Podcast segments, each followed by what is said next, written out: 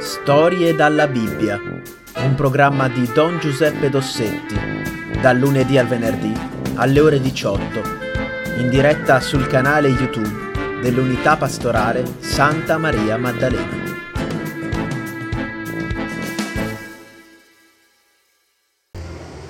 Partito. Buonasera a tutti e anche questa volta eh, devo eh, parlarvi eh, in registrato, come si dice, perché ehm, stasera ho un, un, impegno. Allora ho registrato questo, questa conversazione e ci tengo in modo particolare perché oggi dobbiamo parlare di un grande santo particolarmente adatto al momento che stiamo vivendo. E questo santo si chiama Camillo e il suo cognome è Delellis, San Camillo Delellis. E è un santo che vive prevalentemente a Roma, in Italia o comunque, tra il 1550, l'anno in cui nasce, e il 1500, 1630, giù di lì, ecco quando morirà a Roma. La sua storia è molto interessante e la sua festa è il 14 luglio, quindi siamo un pochettino in anticipo, ma insomma non fa niente perché ci tengo in modo particolare perché è il patrono degli ospedali. E voi sapete mh, quanto è importante in questo momento il, eh, l'attività dei sanitari, dei medici, degli infermieri e, e quanta cura, quanta, quanto amore è stato messo nella, nella, in questa cura dei malati eh, del coronavirus. Ma non è sempre stato così. E allora guardiamo un po', ascoltiamo un po' la storia di San Camillo. Abbiamo detto che nasce eh, nel Lazio e suo padre eh, faceva il soldato e, e lui ha seguito le orme del padre ed è stato birichino Ecco, perché nei primi 25-30 anni della sua vita eh, lui ha fatto il soldato una, nelle guerre che non erano certamente delle imprese eroiche, erano, c'era violenza, sopraffazione, eh, furti, eccetera, eccetera. E in più lui era, aveva il vizio del bere e del gioco. Ecco, tutti i suoi soldi, quelli che guadagnava con la paga del soldato e anche i beni della sua famiglia, lui li ha persi al gioco. Quindi era proprio un birichino. Ecco, questo per dimostrare come il Signore eh, si serve di tutti. Ecco, non, eh, non, ha, ehm, eh, non, ha, riserve, anche eh, magari eh, va proprio a scegliere per le imprese più importanti, va a scegliere, abbiamo visto San Paolo, va a scegliere proprio le persone eh, che uno meno si aspetterebbe. E chi avesse conosciuto Camillo De Lellis verso i suoi 25 anni avrebbe detto ma quello lì è un disgraziato, è uno, non, non si può tirare niente fuori, niente di buono da costui. In più, ecco, questa è stata poi peraltro un po' la sua fortuna, aveva rimediato una ferita, una ferita eh, nella caviglia che insomma non guariva. Era stato ricoverato diverse volte eh, in, in, vari ospedali e lì eh, qualcosa lo aveva incominciato a colpire. Lo colpiva la trascuratezza eh, del, del personale nei confronti dei poveri ammalati. E progressivamente è cresciuta in lui la compassione per questa gente più grave di lui che tante volte moriva e che nessuno accudiva, che morivano lontani dalla loro famiglia, che magari potevano essere salvati se fossero stati trattati con un pochettino più di amore. E assieme a questa, diciamo pure rabbia per una situazione così difficile, così crudele, cresceva in lui il desiderio di venire incontro a questa povera gente.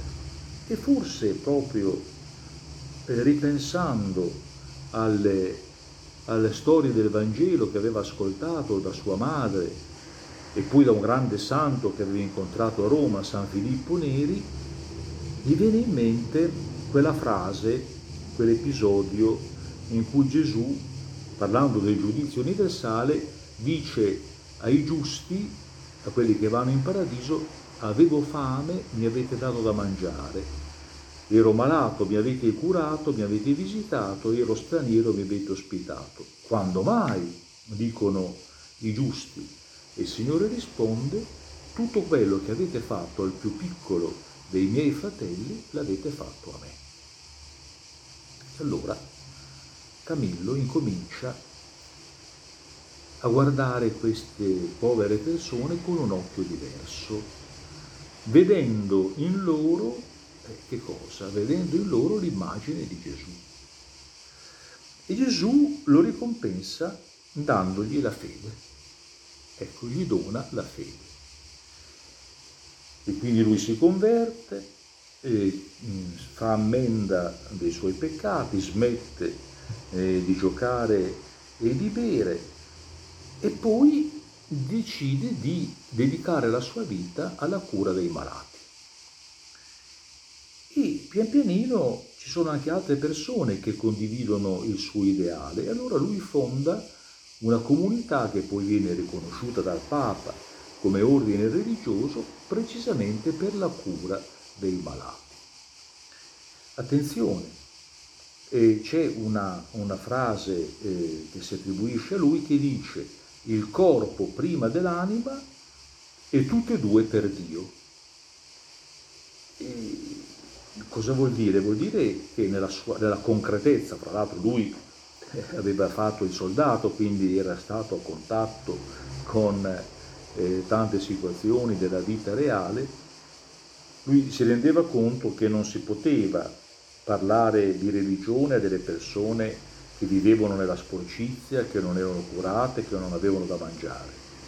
E allora ha incominciato con i suoi eh, compagni, prima in un ospedale e poi in un altro, poi a un certo punto qualche ospedale lo hanno dato proprio interamente alla sua gestione, ecco, ha cominciato a introdurre delle, delle, delle regole che oggi per noi sono scontate, per esempio la pulizia dei locali.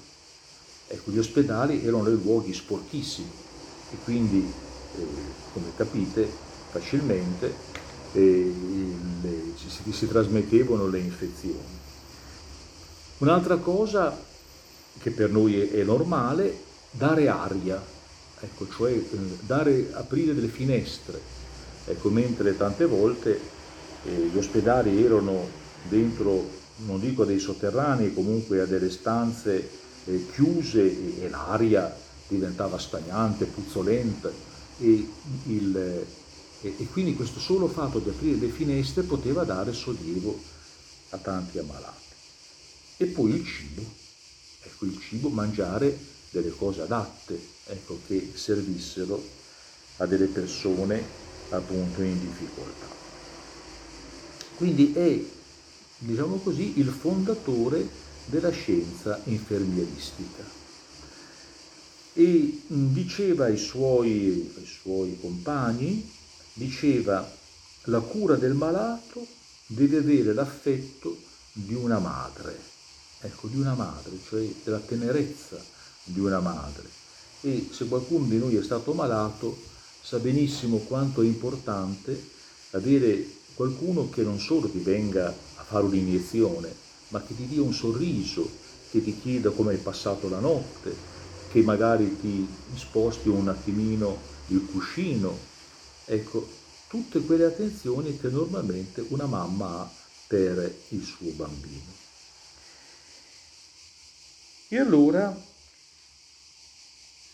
il, eh, io ho pensato molto a lui in questo periodo di, eh, di coronavirus, in cui c'è il virus.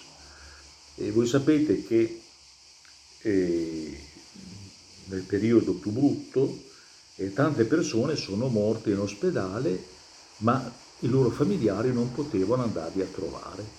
Quindi arrivava una telefonata che dicevano, cara signora, caro signore, ci dispiace, il suo papà e la sua mamma sono morti.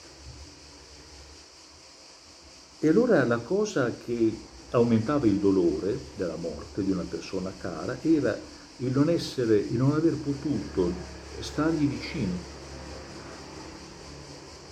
E però, ecco, le storie poi che abbiamo conosciuto ci raccontano che eh, tante volte erano proprio gli infermieri ecco, che in qualche modo si, si sostituivano ai familiari.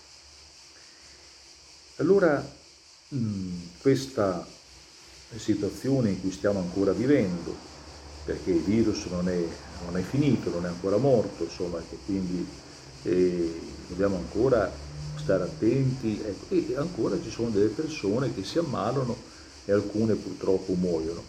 Poi la situazione in Italia è, va abbastanza bene, ma ci sono dei paesi in cui veramente insomma, il virus sta facendo strage.